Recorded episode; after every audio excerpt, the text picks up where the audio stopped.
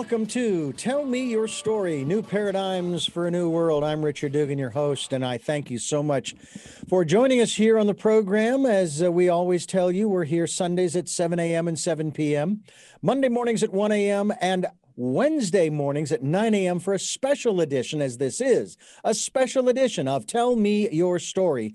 As uh, we also podcast these programs on uh, SoundCloud, iTunes, TuneIn Radio, Spotify, Stitcher, Player FM, Blubrry, and the other locations you folks are reposting our interviews too. And thank you for doing that. I greatly appreciate that.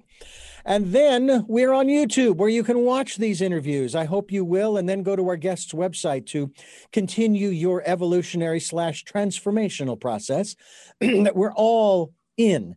Uh, some of us are moving slower, some of us are moving faster, but there is no special, uh, there, there is no optimal rate at which uh, you evolve or transform your life and raise the consciousness of your being, if you will, uh, and support and help to do the same for uh, the rest of the world. Your yourself, your family, your community, city, state, nation, and then subsequently the world. We hope that you will participate also in the decade of perfect vision, the 2020s. Spend that time going within. Your intuition is, I got to tell you, it's key.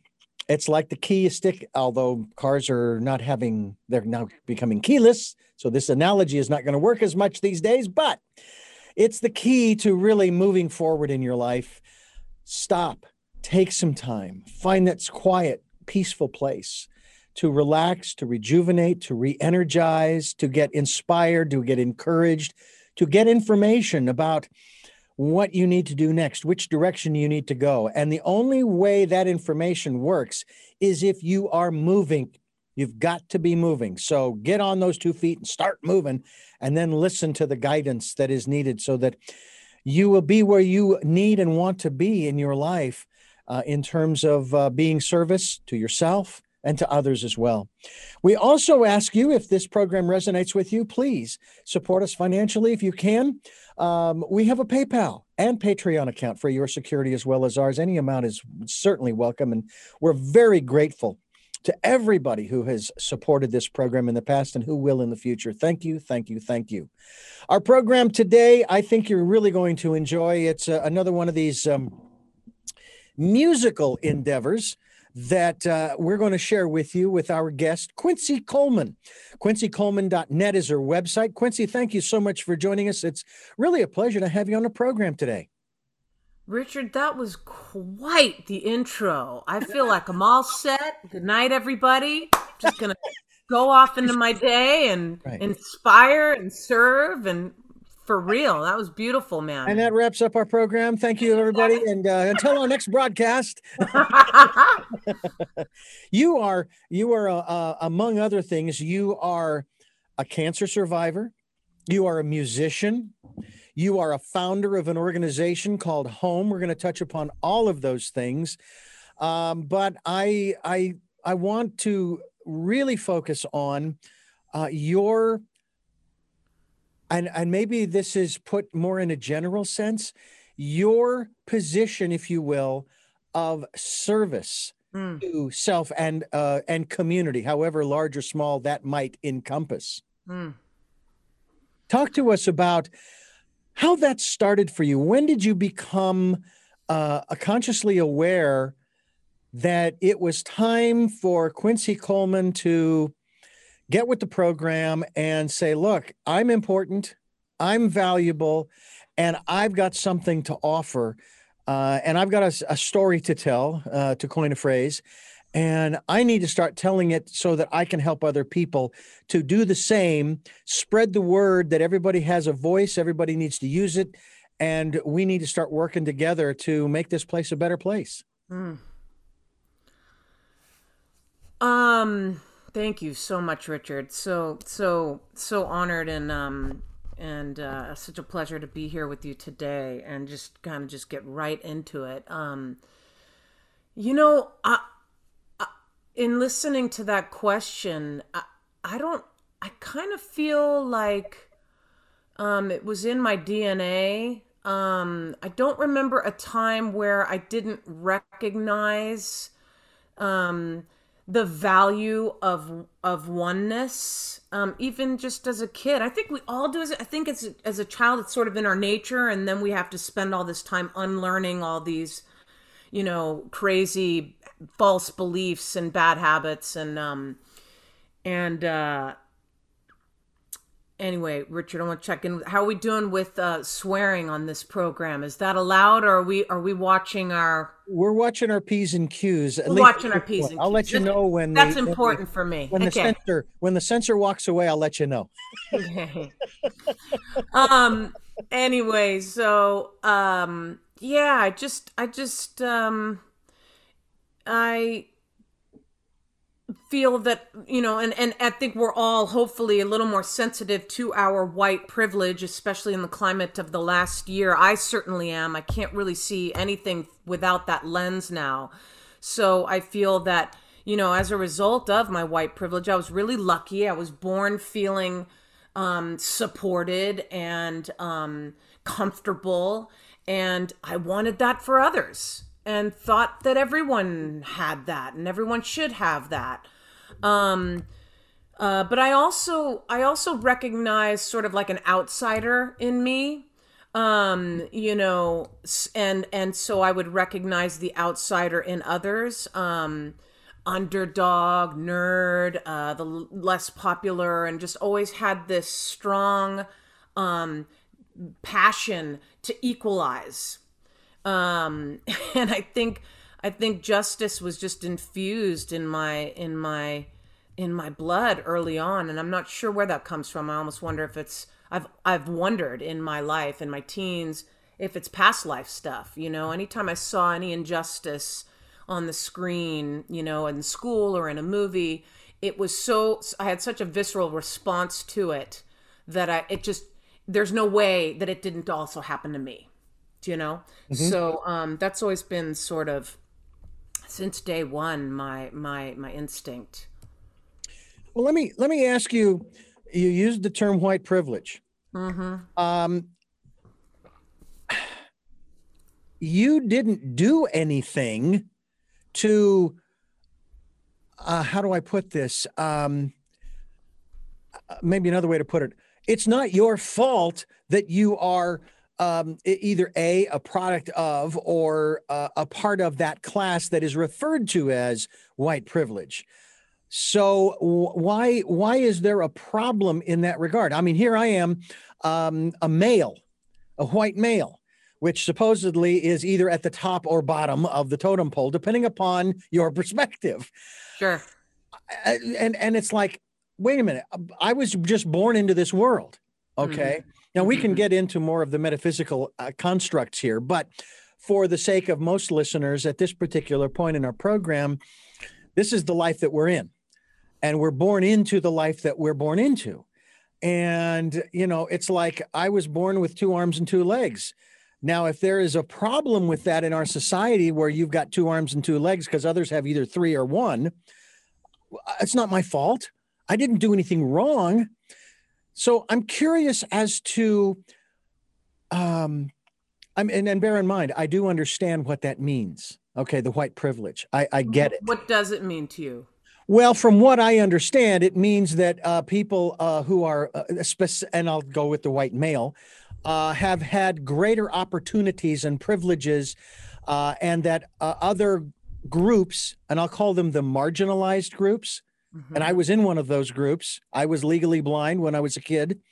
Uh, so I was visually impaired and I was bullied and I was picked on mm-hmm. and all of those kinds of things. Mm-hmm. So I mm-hmm. was in one of those marginal marginalized groups as, as a kid growing up. Whereas the sighted kids or the, the normally sighted 2020 vision kids, um, you know, they could do whatever they wanted at 16. They were getting in the cars and running around and all this kind of stuff. And I was still on a bicycle. Mm-hmm. So it's like um, as a white male, there are supposedly greater opportunities. Now, when I got into radio and I began managing, I wanted to hire females more than males mm. because I wanted the diversity of voices and personalities at the station. Mm-hmm. And nine times out of 10, the guys that I was looking at hiring, they didn't get it, or they had a big ego, oh, I'm working in radio and that's what I'm going to do. And, but I'm not going to clean the toilets, which believe it or not was one of the job, part of the job description. Awesome. But I, I guess the, the, the thing that, that I think troubles a lot of folks is in understanding that at the same time, as I said earlier, I didn't do anything wrong. It's not my fault. Okay. So, how do we juxtapose that with an awareness and an understanding to begin to equalize things? Because I feel the same way as you that right now there is such inequity in many of the strata, whether it's religious, economic, educational, political, et cetera, et cetera, et cetera. Um, there's something wrong with the systems that we have, the institutions that we have, where a lot of folks don't have the opportunities because they don't have the choices. Not because the choices aren't there, but because they don't even know the choices exist because they have been, is the right word, kept from those choices and that information has been kept from them. Mm. Yeah. Well, that's big, that's big stuff. Yeah. There, it's amazing. Amazing, Richard. Yeah. I mean, and um, I just, as a white male, I just want to acknowledge, um, you know your willingness to um, be open to this dialogue and look at yourself and your story uh, there's so much in there um, just answer that question first and then go back it's just the system the system and i'm learning man. I am not an expert. I am i'm learning myself. But mm-hmm. from what i understand the system is designed uh, for uh, those of our black brown and um, indigenous brothers and sisters to fail. So, um, or to not succeed in the same way that the right, the our white brothers and sisters are too. Mm-hmm. So when you say words like wrong, we didn't do anything wrong. It's why is this a problem? It's not my fault. Um, that's just not that's not vocabulary I even resonate with in this conversation. Mm-hmm. I, it's not it's not even about fault, problem, um, okay. wrong. So, and I I understand why why there is a a, a tendency to become a little bit defensive. Um, and I get it. Um, I, I was there, I'm sure, years ago. Um, what, what I'm learning is that just by being white, simply, we have privilege. No matter how hard we worked, whether we had a, a um, you know, dealt with a challenge like blindness, um, we we have one step in the door that our black brown indigenous brothers and sisters do not have. It is that plain and simple. No matter how wealthy no matter how poor no matter if we have white skin we have a step in the door that they do not have. I get that. And from small things to bigger things from getting a table to being hired to what have you. And the reason why I brought it up in my story is because I cannot help but look at my story now, especially when I'm being interviewed, through the lens of my white privilege. I'm not I'm not um, blaming anybody. I'm not saying I think it's a problem. Yeah. Um, and the problem is is that my black, brown, and indigenous brothers and sisters absolutely 100% should have the same opportunities that I have. And I'm going to do everything that I can to educate myself and um, make sure that that that happens, that that healing and that change can happen in my lifetime. That's that's why I'm here. Quincy Coleman is my guest.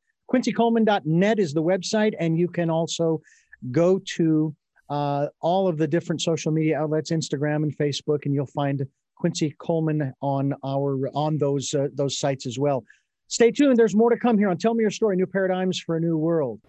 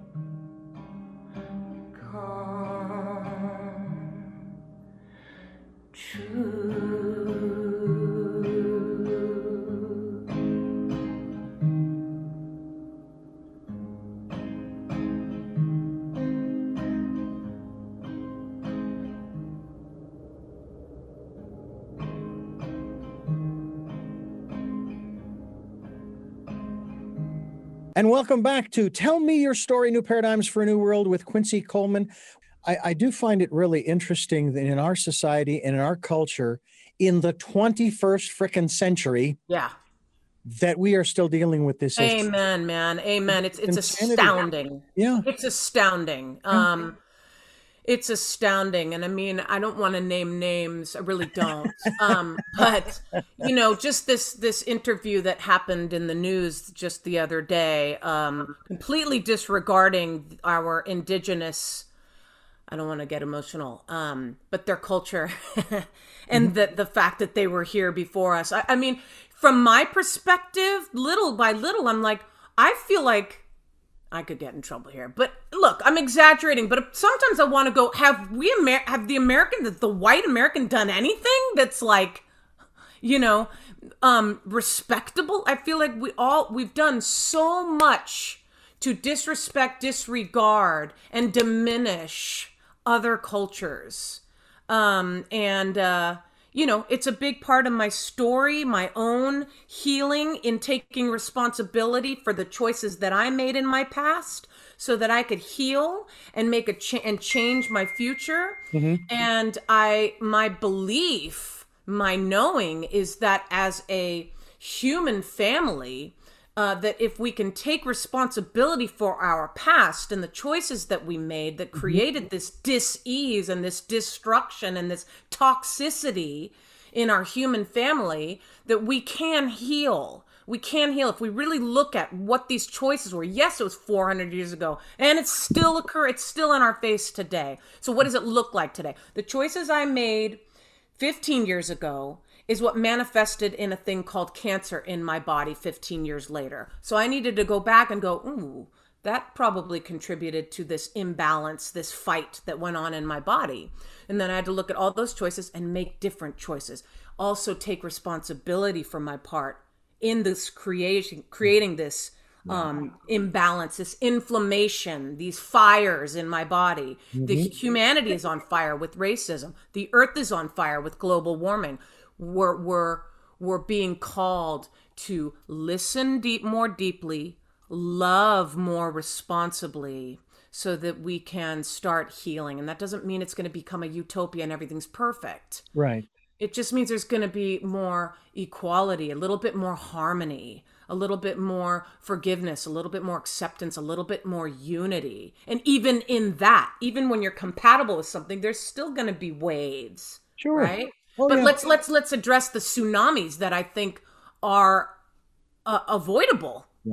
I think that's one of the things that I find so fascinating about um, those who would probably disagree with both of us.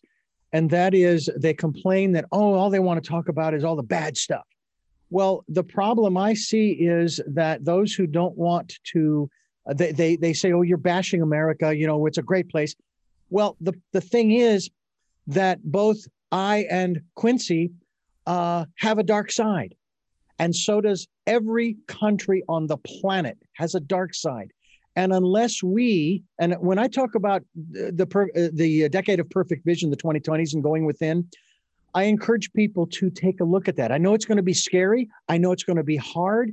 It's it's you're going to want to resist to the to the nth degree because you don't want to deal with that stuff but i get it uh, i was just listening to a gal on the radio this morning who she was talking about a doctor's appointment and she didn't want to be weighed.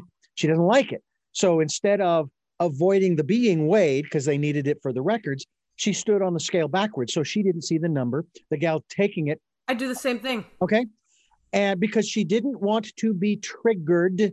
Amen. All right. And I get that. But at the same time, what's the reality? The Mm. reality is you are a certain weight. Mm. And if you are being triggered by those kinds of things, then those are things that you need to deal with. So that's why I encourage people to go within.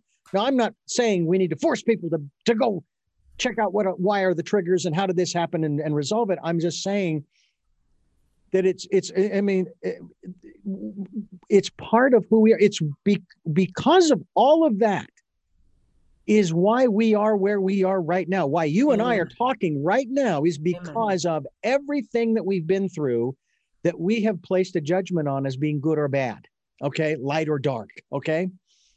But all of that is making up who we are right now. Um, who we are right now, though, is a, a, a program called Tell Me Your Story, taking a little break. And you have provided us with some music. And because of what we've been talking about, I'm not sure which of the four songs is the better one to go out with. I was thinking I Love Everybody, which is a Lyle Lovett cover.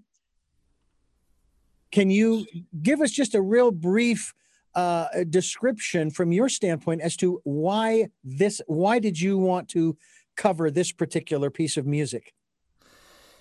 Uh, aside from that, aside from Lyle Lovett being a god, um, and me completely being in love with him, um, uh, it's just such a sweet, sweet song. Uh, I love everybody. I love everybody. I love everybody, especially you. It seemed like a really. I started this thing that uh, evolved into the stairwell sessions during quarantine back in March. I think I I wanted to give something, put something out into the world on, on social media. And my, the first cover was We've got the whole world in our hands. We've got the whole world in our hands, right? And then I addressed every country just to wrap my arms around the world and give the world a hug and something we can sing together, something that I sing my boys. And um, so, as part of the series, I think I did I Love Everybody on New Year's Eve. Um, to just let everybody know Yeah. that they are loved. We'll go out with that here on Tell Me Your Story. Quincy jo- Quincy Coleman, Quincy Jones, Quincy Coleman. Never happened before. Never happened before, I'm sure. Uh, Quincy Coleman is our guest, and uh, quincycoleman.net is her website. We encourage you to go there. She's all over social media, and uh, you will find her just about anywhere you look. And we will be back with more in just a moment somebody, especially you. I love everybody, especially you. So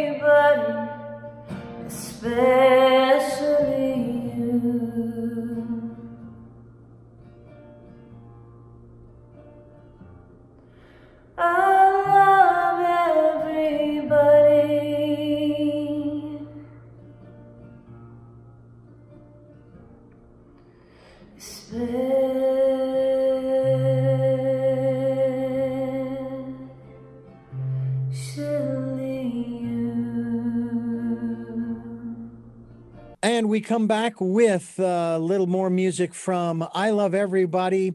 And this is uh, Quincy Coleman. My guest, quincycoleman.net, is the uh, website you want to go to to find out more.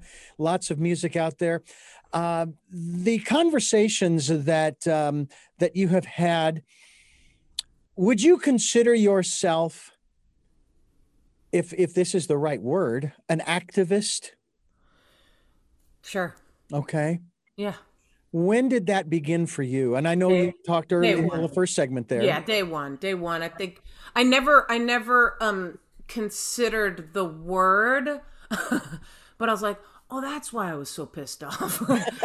um you know, so it's more comfortable to just sit in the activism, I guess. Um I just I just like fairness. You know, and I, I, I'm not saying I'm the judge or, or whatnot, but I just know that from my perception, I gravitate towards my perception of truth. I gravitate towards my perception of authenticity and I gravitate towards my perception of fairness. And I've been like that since day one. Yeah. Um, and just really looking out for, um, you know, um, recognizing those that are not seen um, and a, a desire to, you know, just play down those who are you know, put on a pedestal. That's just been my nature since day one. I remember doing that in fourth. I remember having that thought, those thoughts in fourth grade, like really wanting to bring down the popular girls and wanting to celebrate the, um, the, uh, you know, less popular. And it's not really. And it was more of just like just just belief, just belief in everyone and want, a, a desire for fairness. You know, like I didn't feel sorry for the nerds. I felt like a nerd. I just was like, I'll never forget this one girl in our class who was, you know, the typical really skinny, really pale, you know, um, it's like you can't win. She was like really pure white, but even that was too white. But, um, you know, it's not that uh, I didn't feel sorry for her. I just believed in her. Yeah.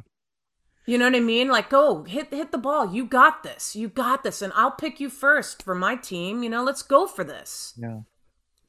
You know, it's it's uh, a, an interesting uh, dynamic that we have, and that we've grown up in. Um, that when I got out of high school, after the years of of uh, uh, bullying on and off throughout the years, throughout the the uh, grade school and high school, um, I go off, take six months off. I didn't go anywhere. I lived with my parents at the time. Then I went to junior college for three semesters. Uh, and um, then I started uh, working at radio in radio. And about 10 years after that, I started hearing about this conversation about bullying in schools. And I'm thinking, wait a minute, wait a minute. Yeah, we had that in in my I you know, I remember that. I thought we were through with that. Mm. Well, obviously, mm. because I was no longer in school, I wasn't exposed to it anymore. Mm-hmm. And it goes on today. And then, of course, social media uh, has has made it even worse and anonymous. Uh, to which I say to to folks who who and and maybe I'm wrong in this, you know, and I'd love your perspective. But when I hear about people who are getting bullied on social media and they're complaining about this, that, and the other thing, I'm going, then shut your account down. Hmm that's uh, now I wasn't getting bullied on social media. I just didn't find a, a I I didn't have the time to deal with it. I mean, I know a lot of folks they're doing blogs and they're posting pictures and videos and all of this stuff and I have enough to do with doing these programs and also helping to run a radio station and then running a I, I like to call it a small animal animal farm with five chickens, five cats and a dog. Nice. It's pretty close to a farm right there. Nice. Um but uh, you know, and I was so shocked. I, I don't know. I don't know why, but I think it was because I now was distant from the events that were going on in the schools. You know, in terms of the bullying, and then when I started hearing about it, and then I began to hear about um, how it's going on in the workplace. Mm-hmm.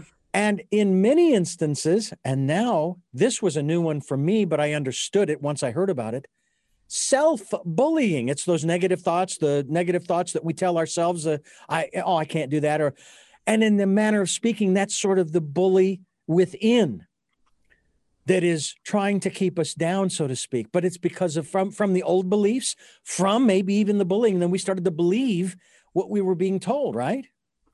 Yeah i just i think also it's just the nature of being human yeah.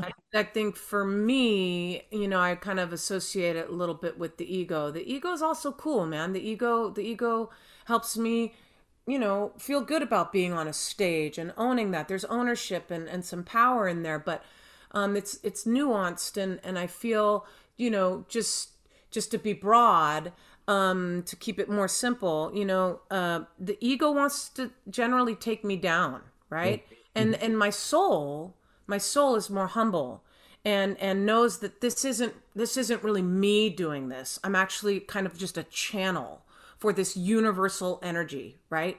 That mm-hmm. knows oneness that knows that i am one with all things including my table that knows that respect and reverence and being treating things sac- with sacred intention. Everything. Yeah. food my home my children my parents and i don't do it. I'm completely imperfect because i'm human and so there's that shadow voice that wants to take me down which for me um the the closer i get to my my soul and my heart the clearer the shadow voice becomes. So they're very right there. They're right there. The shadow's ready to take me down and the the, the authentic truth is ready to lift me up at all times now. Mm-hmm. at all times. So it's just a matter of going recognizing, becoming intimate with those false beliefs, get, becoming intimate with that voice, that saboteur that wants to take me down, says I'm not worthy, I, uh, you know, right, all the rest of it, and um, get really intimate with that voice so that I can really recognize it as that voice. And I've become where I'm almost grateful for those moments um, of of darkness. Not almost, I am grateful because it's the yin and yang. I you have to have it. That's what actually centers me. It actually makes me go oh this is that time where i get to let go. This is that moment where i go i take a pause like you were talking about in your intro. This is where i go i take a pause i take a breath and all of a sudden i go wait a second. That's just everything's fine. Everything's fine. Yeah. you know? It's yeah. amazing. It's amazing how you can be sitting here in one moment and watch a thought take you down and make this moment look like hell, Huh? or choose the other thought and make this moment heaven. Yeah. It makes me think of that one paradoxical uh, uh, phrase or question. Uh, uh, what is one sound? What is the sound of one hand clapping? You have to have two hands in order to make the clapping sound. Yeah. And with that, we're going to take another quick break here. We're going to go out with uh, Pride in the Name of Love. Tell us real quickly about that. We'll go out and come back in the next segment with that. Um, so my brother had actually, Randy Coleman had actually, um, he was playing that song in church one day, and I was like, damn, that's a great version. Um, so years later, I just started kind of tweaking with it, finger picking.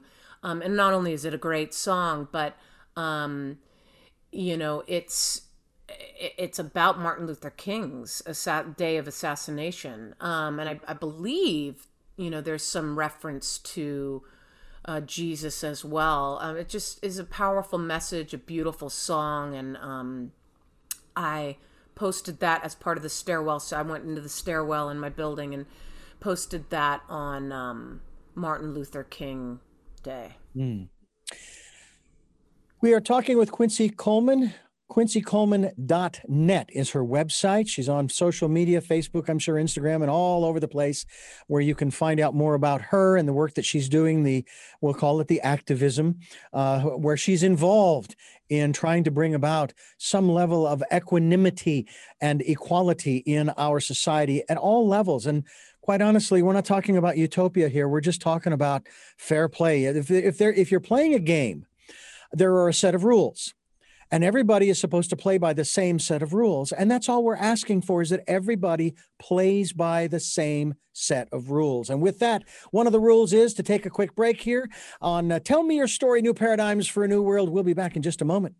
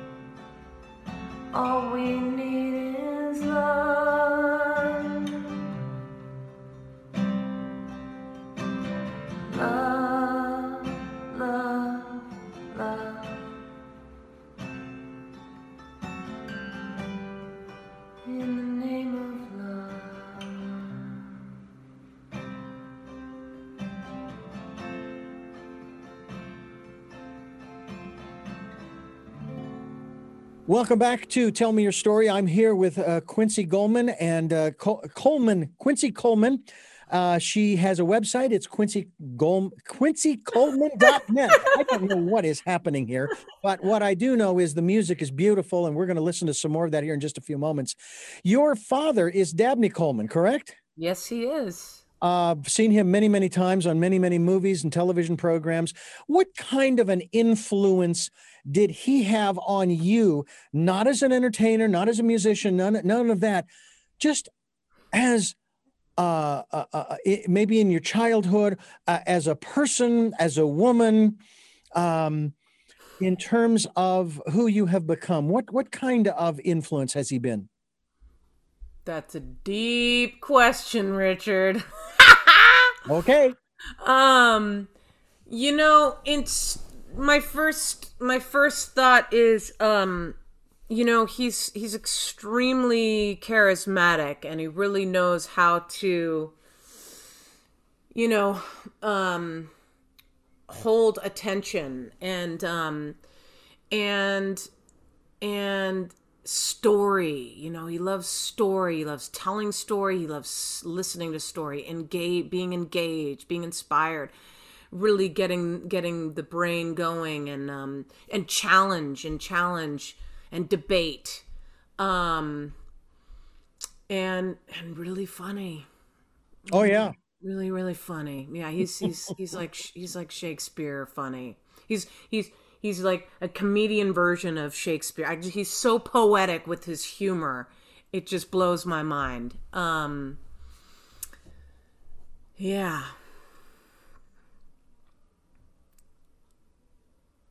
Well, I tell you, it's to me fascinating to to hear uh, hear a lot of this and uh, wondering too about your. Uh, did he ever want you to follow in his footsteps and get into the entertainment industry in the in that context that that he is in? No, um, I mean, I don't think so. We just, I think our whole family is very artistic and creative. And um, interestingly, um, music was really strong. Forgive me for those beeps. Uh, music was really strong um, in our in our um, home. Um, Mills Brothers, John Denver, Merle Haggard, um, Evita, you know, musicals and country music and um And so I would say that that was a big influence on all three of us. We're all three singer songwriters um, who have all um, dabbled in acting as well. Um, but there wasn't this big push for it. Um, I think it just sort of evolved that way naturally. Well, I'll tell you, it's one of those things that I find so interesting in regards to uh, the entertainment world, as it were, and trying to figure out our place in the universe, as it were, um, because, and here's maybe this is a better way to go at this. I'm I'm kind of stumbling through this particular element here, but. Mm-hmm one of the things that I find so, uh, uh, again, sort of frustrating is when I hear criticism of people in the entertainment industry by outsiders who complain that, oh, you shouldn't be talking about that stuff. You have no business as an entertainer uh, being an activist. And I'm going, mm-hmm. wait a minute, wait, wait a minute. Are they not, and, and in this case, are they not an American? Uh, mm-hmm. do they not have the right uh, uh, the same rights as you of uh, the First Amendment, freedom of speech. I don't understand how you can say that about this person when they fit the criterion for saying those things. You know what I'm saying? You know, and, and have the and have the platform. And and it's like, why is it that they don't get to have the same rights that you do? And, and there's another area where we, you know, as we were talking earlier about this whole issue of privilege, whatever the category you want to put it into. What are your thoughts about uh, about that? Because you are in the entertainment industry, because you're a musician in particular, uh, and and you're you're you're you've got great music and great videos as well. We're going to hear another one here in just a minute. Uh, but talk to us a little bit about your perspective on the that kind of criticism. I mean, come on, you're an American. You have a yeah. Voice. You know what, Richard? I'm guilty. I'm guilty. What's that? And you have a mind that works yeah. really well. I'm guilty of it. I don't know. Maybe it's just societal. I don't know. I'm I was guilty of that way way back. I'm remembering specifically when um when a certain actor won an Oscar uh, for a role and then all of a sudden he was like become an became an activist for this issue. And I remember thinking the same thing going, uh, you know, you're an actor. I don't know where that came from especially me. Like that's fantastic. Maybe there was a little bit of like, you know, maybe there was a little bit of like, um, it would have been nice if you were aware of this issue prior to getting an acting role on it or something. But God Almighty, give people a break. This is a long time ago. This is like 25 years ago.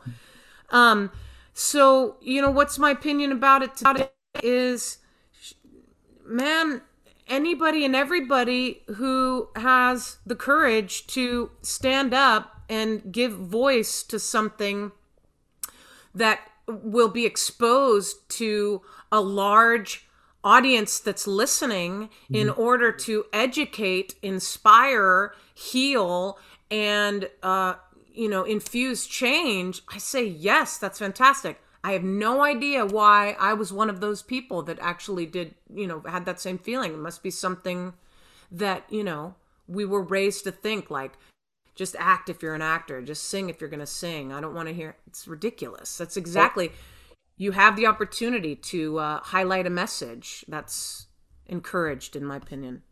Well, absolutely. Um, and, and, and sports as well. I mean, even in the sports industry, and I find it interesting too, and this was after a little bit of research. um, and of course, the big controversy over uh, I can't remember his first name, but the last name I think was Kaepernick took a knee at a football game during Colin, the national anthem. Colin. I began to do some research on that. And what it turns out is that is probably one of the most submissive mm. and respectful positions mm. that one mm. can take. Mm. Isn't that what they do when they're knighted. Mm. Mm. They take a knee when they're showing homage to, shall we say, royalty. They take a knee. And I'm thinking, I realize what his message was. I get that.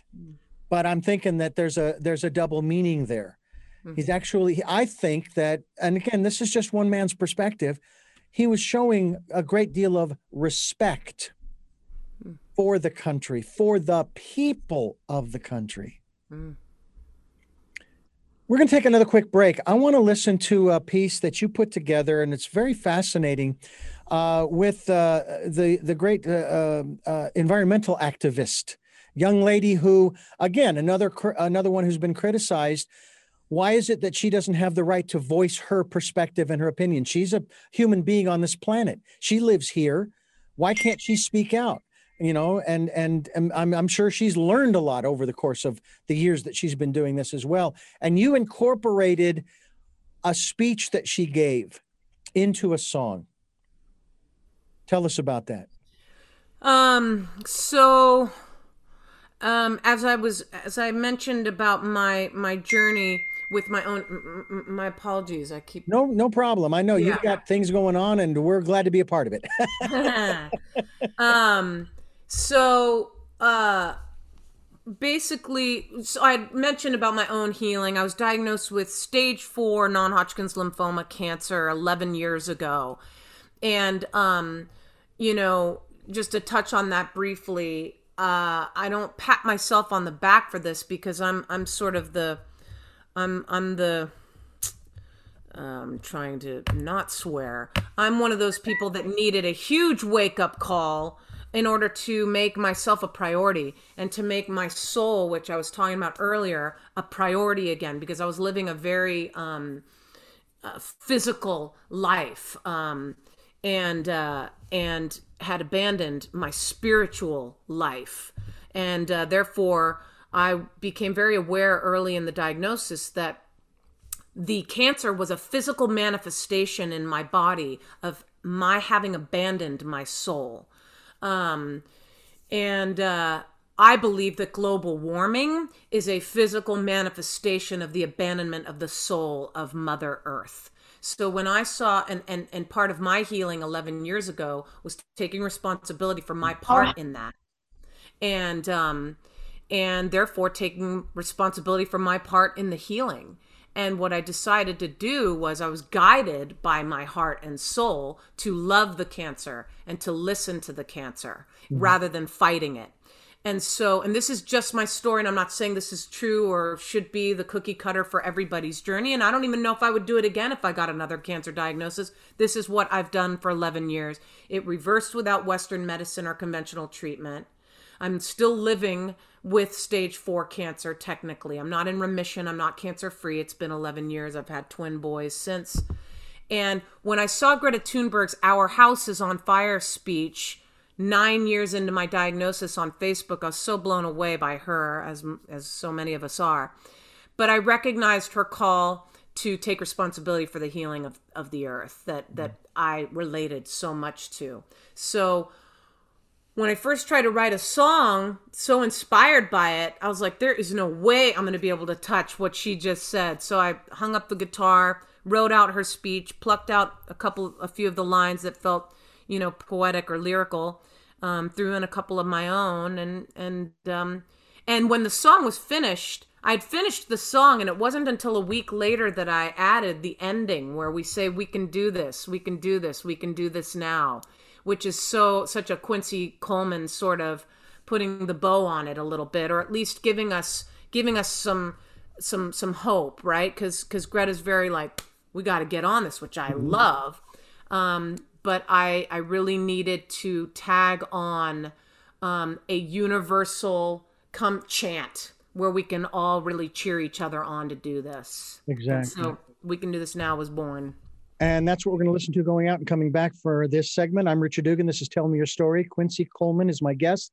QuincyColeman.net is the website, and you can also go to uh, all of the different social media outlets, Instagram and Facebook, and you'll find Quincy Coleman on our on those uh, those sites as well. Stay tuned. There's more to come here on Tell Me Your Story New Paradigms for a New World. We are less than 12 years away from not being able to undo our mistakes.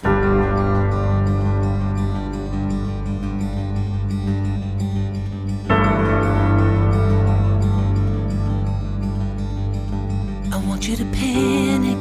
Now is the time to speak clearly. Now is the time to speak more clearly. Our house is on fire. Our house is on fire. We still have everything in our own hands.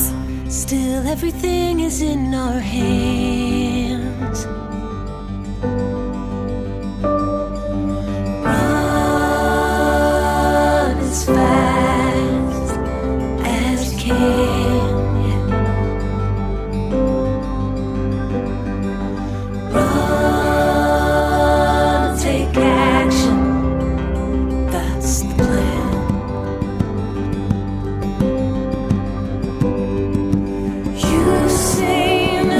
nothing in life is black or white, but that is a lie, a very dangerous lie. That's a dangerous lie. The solution is as black and white as it gets. So don't forget.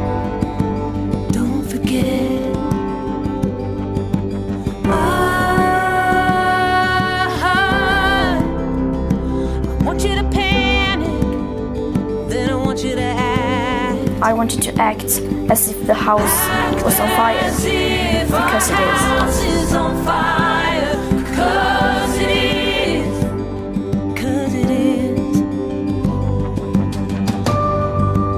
We can save the earth, but we have to do it now.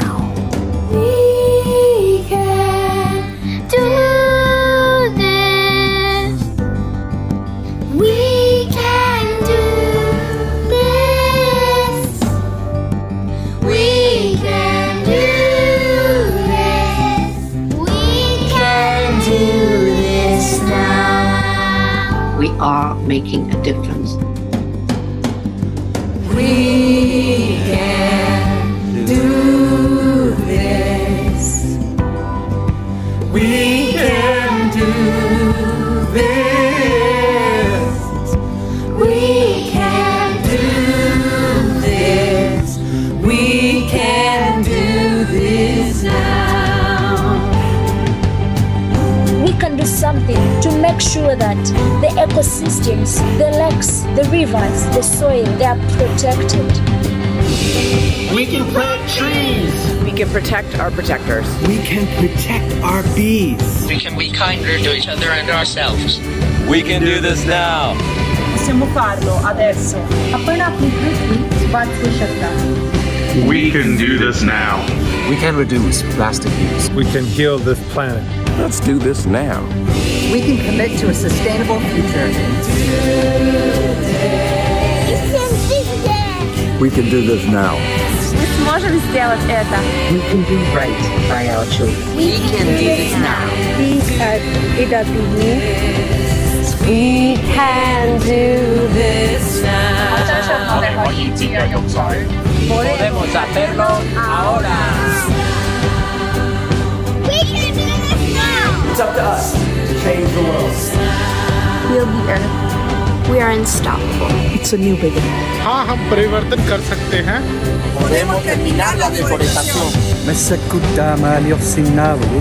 I believe we can do it all.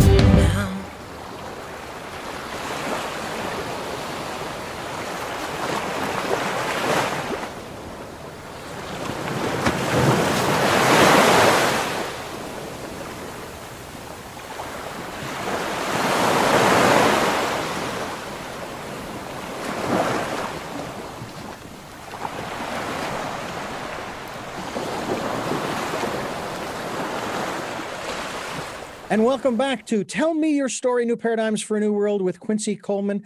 We're talking about a lot of different things, um, and uh, we're asking you to participate in this program by going to her website, which is quincycoleman.net, and also all of the other social media outlets Facebook and Instagram, I'm sure Twitter, and others that I, I, I can't even think of right now.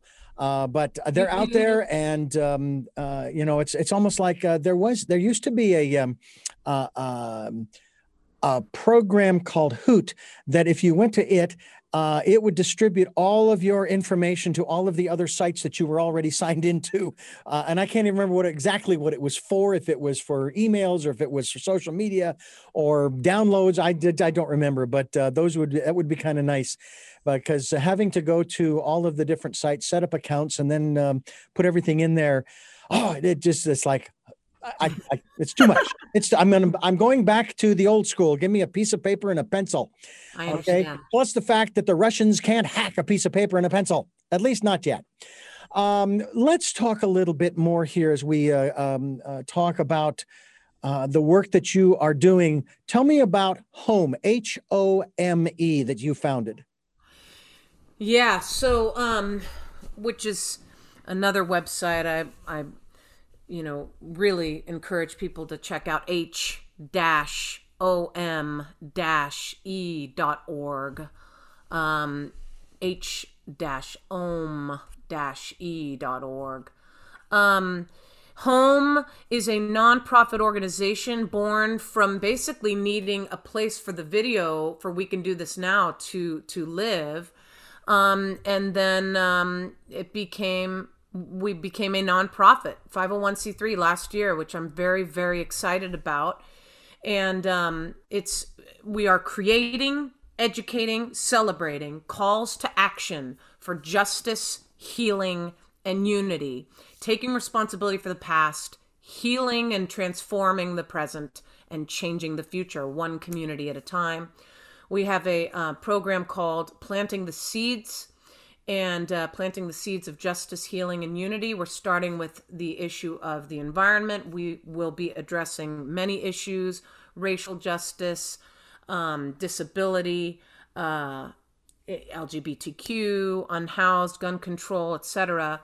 And um, we are creating educational music videos like we can do this now bringing them to communities or schools in need and um, followed by a q&a with like a leading activist um, and then presenting the opportunity to collectively collaborate as a community and be proactive creating gardens compost system rainwater irrigation system beehives um, and when we address the racial justice with the racial um, justice video that will be next uh, to the song We Are All in This Together.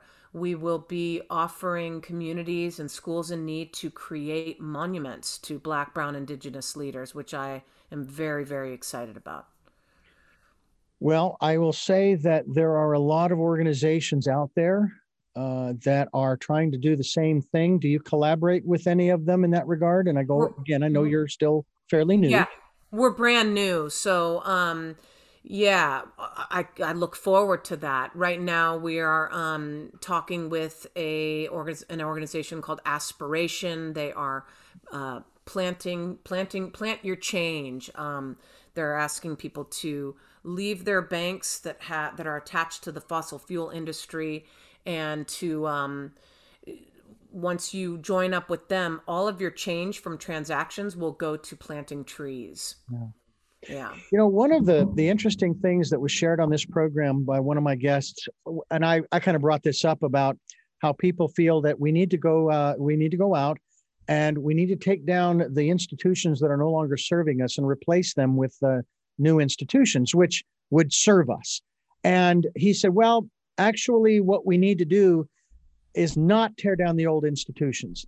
We need to build new institutions that make the old ones obsolete.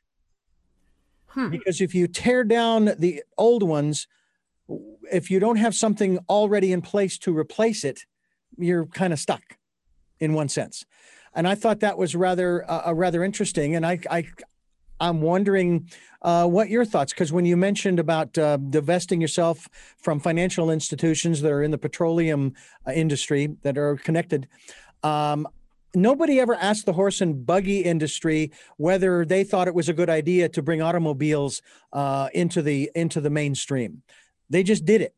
Nobody asked anybody uh, about bringing gasoline and the various petroleum products back in the what was it the uh, mid late 1800s.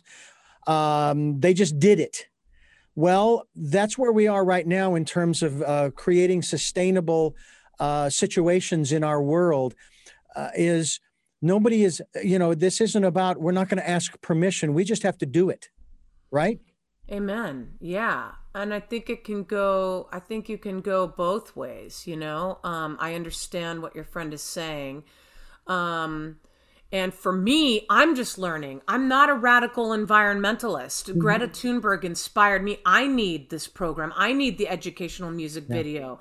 I'm learning about planting gardens and compost systems and turning off my faucet when I'm brushing my teeth and turning off the lights more and and all of that. So we're um we're just hoping to, you know, inspire uh, lots of Greta Thunbergs, you know what I mean? Young, younger, the younger generation to educate themselves and and contribute to the healing of the planet.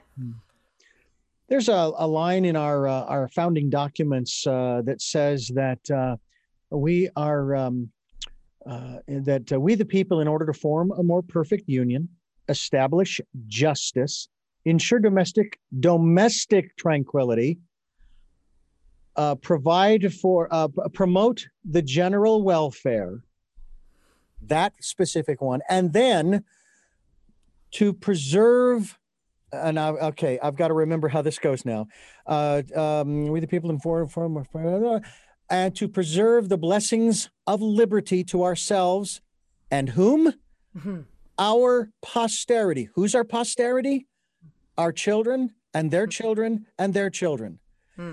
Do you think that we are even close to doing that in this country? No, no, which is so fascinating. Um, but we've evolved, right? We've evolved, so we need we're we're, we're um we need to catch up. We need to catch up with those words, right? We need to make those words true today, you know, and you know, there's a line in that song I was just mentioning, We Are All in This Together, where in the bridge, this is the song that I'm going to create a, the, a, a Black History video, the truth of Black history. And, and there in the bridge, I say, Land of the free or free just for me? Justice for all, will we heed the call? Right? Mm-hmm. So, no, I don't think that those words. I don't think we are we are living those words and being true to those words today. But I I, I feel that we are um, in the middle of a big wake up call, just like my just like my diagnosis to come home, to come home to our hearts, and it's a it's a stage four state of emergency that we are living in right now. And and while there seems to be a lot going on, and it's really discouraging, and I can't believe all of this it's like for me with my healing just because I started to take responsibility and just because I started to love and listen didn't mean that I didn't have bumps popping up all over my body. It got worse before it got better, even Yeah. when I was loving and listening. Mm. And I feel like we might be in the it gets worse before it gets better. Well, the uh, visionary and futurist uh, Barbara Marx Hubbard, the late Barbara Marx Hubbard, uh, when I interviewed her back in 2007, and I had the privilege of talking with her maybe two or three times on this program uh, since then, uh, before her passing, uh, she talked about how, and this is 2007, mind you, we were going to be going through what are considered birth pangs. Now, you have had children, you know what that's like. You know the pain of giving birth okay it just is okay? It's not good bad right or wrong. It just that's just what happens. And we she says we are going to go through that.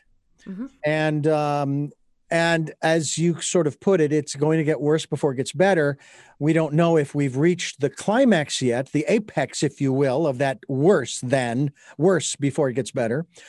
Um but we definitely know we're going through it Yes, and we're identifying it all over the place. Yeah. We're, we're documenting it, we're recording it, we're filming it, we're pointing at it, we're talking about it, we're naming it. All important, all important. And like your friend said, and, and as I've as I've um, sort of seen uh, and identified as we're in the birth canal. It's dark, it's weird, it's uncomfortable, it's scary. It's you know what I mean. Before the uh, birth. Yeah. It's to me a, a most fascinating um, journey backwards when I start thinking about, as you talked about how you were thinking about things even as a child. And I remember, and I can't remember if this was before I started working, okay, uh, or right around the time I started, I began to realize that that system, which I was either enter, had had just entered or was about to enter, the working world, Mm. uh, although the word wasn't used sustainable back then, Mhm. uh, wasn't sustainable because the philosophy is that and back then you stayed at a job for 10 15 20 30 sometimes 40 years. My dad worked for a company for 25 years before they moved. He chose not to move the family and then uh, went back to college. But i began to take a look at how okay uh, i'm going to go get a job my first job let's say and i'll start out at maybe minimum wage or whatever the the bottom of the rung is and i'll work my way up and if I stay there, I'm gonna gonna want to bump up every so often. You know, I mean, come on. I'm I, if I'm a hard worker and I'm trying to do more, I'm gonna want more. Absolutely. Well, the only way that they're going to be able to do that to give me more is that they're going to have to charge more for the product or service that they provide. Uh, and of course, what's going to happen then is the people who buy that product or service, be they uh, individual consumer or you know wholesale, you know other companies, um, they're going to see the bump up and they're going to have to raise the prices of their items. So that means it comes back around to me. Oh my gosh, prices are going up. I need another bump up. And then that cycle keeps going and going and going and going. And I'm going, you can't sustain that. That's impossible to to keep that going because eventually we're all going to be, uh, well, at least we should be, earning hundreds of thousands, if not millions of dollars as we move through our our careers, especially if we stay at one company, unless of course they lay you off because it's costing too much, or Mhm. whatever the case might be. Mm. And I thought there's something wrong with this system. Mm, mhm. I interviewed a gentleman uh, not long, well, some years ago. He's since passed. His name is uh, Jacques Fresco, and he designed the Venus Project out in Florida. And he's an architect. He's a futurist and so forth. And he talked about his vision of the future and these cities. And they were more circular than anything. And you your workplace was within that cluster. Even your home was. And you if you wanted a car you could have one but you wouldn't need one because there'd be uh, you know shuttles and trams and all of these kinds of things. Uh, and you wouldn't need money that that that um, he says one of the three pillars is that instead of a monetary system it would be a resource based system where the resources would belong to all the people in, even though you'll still need distribution you'll still need the distribution but the distributors won't own it they Mhm. won't control it in that sense Hmm. and i thought well the, the great example i thought of was okay you, let's say you needed a, a for example a usb drive. I, I i need to give somebody some files so i need to go get a usb drive. So you walk into the center where they have all of the tech stuff and there's this big bin and you go in and you just pick up a usb drive and you walk out. All right That's amazing. here's what's interesting. I'm walking out and all of a sudden a guy comes up behind me and says i want the usb drive. And i turn around and i say well but if you just go down the street there he says no i want yours. I was- and i don't mm. there's nothing on it. I haven't used it yet so i give it to him now he's not stealing from me because i can go back to the store the, the distribution center and get another one Mm-hmm. they're an abundant supply Mm-hmm. so there's, uh, from my perspective, I'm giving it to him. He's not taking it from me. I'm choosing to give it to him. Yeah. There's plenty for everyone. There's plenty. And so when we talk about this aspect of um, plenty of resources, do you believe that there's more than enough on this planet for everybody, but that the problem is distribution, not the actual resource? There's more than enough for all of us. I think about water, fresh water. It's available if we would choose to be more diligent about, say, collecting rainwater. You know, Yeah, I mean, the truth is, I don't know the answer to that question. I resonate with what you're saying. I wouldn't be surprised if, surprised if that's true. But also, what comes up for me, and again, I don't, I don't know. Um, population, man. There's a lot, a lot of people on the planet.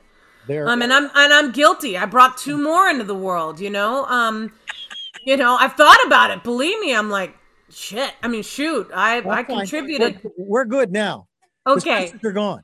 Um, yeah, so, you know, there's a lot of people here and um anyway, I have some I have some other thoughts about that as well that I just I'm not ready to kind of put out there. I want to I want to articulate it more, but um there's a lot of people here. There's a lot of people here and I don't know. I don't know if if you know yeah. Yeah, well- I, I know this, Richard. Let me just finish by saying this. Sure. I feel like I feel like we're living in a world of more. Okay? And I think that part of to circle back to what we were first talking about, I'm not putting down, there's a lot of beautiful things that we've done as a country. What I think is important is to reflect. Mm. It's important to reflect. Do we really need it all? Is there really equanimity? Reflect. What's working? What's not working? I know I'm not just angry about it all and we haven't done all the wrong things, you know. It's just it's it's important to look in the rearview mirror and look at what's working and what isn't. And do we really need more? Or is, do we need to edit a little bit and make it more resourceful and distribute better? So yeah. Talk to uh, me about your. uh, I brought this up at the front end of the program. Your inner life, that time that you spend, uh, and if it is, because for some people it is, if it's too personal, that's fine. We can move on to something else. My father's spiritual life is very personal. I know that he has one, but he won't talk to me about it because Yeah. It's personal, and I I respect that. Yeah. Um, let me get this computer plugged in so we don't lose each other. Sure, Um, sure, no problem. So, so uh, something came up for me when you asked that that I want to, I do want to address. You know, like I mentioned earlier, I can't help but look through the lens of of my privilege having white skin, Right. And what what what that means in the context of what I'm about to to address is, you know, my parents are white, and so my parents were successful actors. They were probably successful also because they're white. So I was raised with comfort. I was wa- raised with some financial uh, financial support that some of my black and brown indigenous brothers and sisters at my age didn't have that opportunity. Why? Their parents didn't have the opportunity to be successful actors or successful lots of things. So um, I do want to just mention as a part of my healing story that I had the luxury to pause. I had the luxury to receive the cancer diagnosis as an opportunity to come home to my soul and to take this pause and to reevaluate and reflect and love and listen to my cancer, you know, which sounds really amazing of me. But I also had the financial support to do that. And I would love to see that in the healthcare system and for everybody to have the opportunity to not have to just clock into work the very next day after a stage four cancer diagnosis and maintain the stressful lifestyle, but have the opportunity to pause and come home and listen. I wish that there was, we created more space in the world. That's what I would love more of is more space, more room to breathe. So when you ask me about my inner life, it's about creating that space, about creating that, that, that, that, that silence so that we can hear, so that we can hear the truth. I don't care what you call it. Truth is one, paths are many. God, Shiva, you know, a tree, silence, a candle, whatever it is. It's that space that we all know where there's a voice inside that tells us what to do that supports us. Mm-hmm. There's a voice in us that doesn't support us, and there's a voice in us that does. Right. And I just hope that we can create more of a world where people have the opportunity to get closer to that voice. And my experience is that voice is in the quiet. And I'll tell you, it's hard to find that quiet when you got two seven-year-old boys with like their kin, like their first grade teacher said to me, "Your boys have a lot of energy."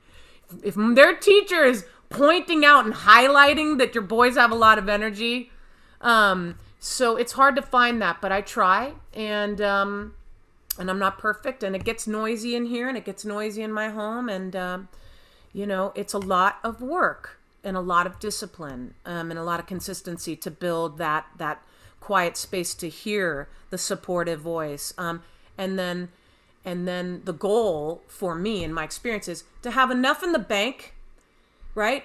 To have that muscle strong enough that with if you do fall or if it does get noisy, you know how to get back up stronger and you're not so injured Right. right it's not about being perfect it's just about creating that that cushion and that that um those deposits that you Mm-hmm. can withdraw from even in those moments where you forget so that you can respond to life rather than react to life right Yeah, that's a key. That is a big key.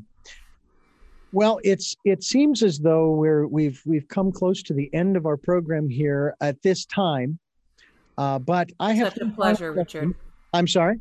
such a pleasure Well, thank you very much for joining me, and I would love to have you back again to continue this conversation. I think it's an important one. As a matter of fact, that's a phrase that I've heard quite often, especially in the past year, the the, the year I dubbed that in September of 2019 as the year of perfect vision 2020. Now, I had no clue what was coming, but I have a feeling that when we reflect on it, it's going to reveal how much it gave us in terms of that time to reflect, in terms of some people have called it a reboot, if you will, to use a computer. pause pause Uh, and the pause, uh, the, the, we'll, we can call it that. And here we are in 2021, and we're starting to, you know, come out the other end of the tunnel, so to speak. Um, and so it's to me, th- but the one key phrase I kept hearing, especially with all the turmoil we had in the summer of 2020, at least we're having a conversation. And that's really where all of this has to start. We've got to start not just talking, but literally listening to one another and understanding. It doesn't mean you agree, but can you even make the effort to try to understand where the other person is coming from? And I will tell you, one of the most fascinating things I have seen in some movies and television programs that would have made them extremely short. Okay, very short, because if they had just talked in the first five or 10 minutes, if you ever saw the movie Batman versus Superman, would have hmm. been a boring 15 minute movie, but you would have saved a whole lot of time if they'd had the conversation they had had at the end of the movie at the beginning of the movie. That's awesome. Okay. Yeah. Yeah, that's that whoa, we could let's start our next conversation there. You got it. You got it. I have three final questions I want to ask you before we let you go. And I thank you so much for giving us so much time. Thank but you, I want to remind our listeners and viewers that uh, this program is here on Sundays at 7 a.m. and 7 p.m., Monday mornings at 1 a.m., streaming live at those times at richarddugan.com. We're also on Wednesdays at 9 a.m. for this special edition of Tell Me Your Story. Podcasts are on SoundCloud, iTunes, TuneIn Radio, Spotify, Stitcher, Player FM, Blubrry, and a bunch of other places you folks are reposting us to. And we are also asking if you can do so, and this resonates with you, you like what we bring you, and you'd like to support us financially, we would be ever so grateful. PayPal and Patreon accounts are there for your security as well as ours. And please take the time over these next eight and a half, nine years, if not longer. I hope it goes longer. Make a habit of it and it'll go longer to spend time uh, in this decade of perfect vision going within. All right? And enough said on that. The first of three questions that I like to ask my guests, you probably answered these to some degree during the interview, but I like to ask them pointedly. Number one, who is Quincy Coleman? Oh Christ. Um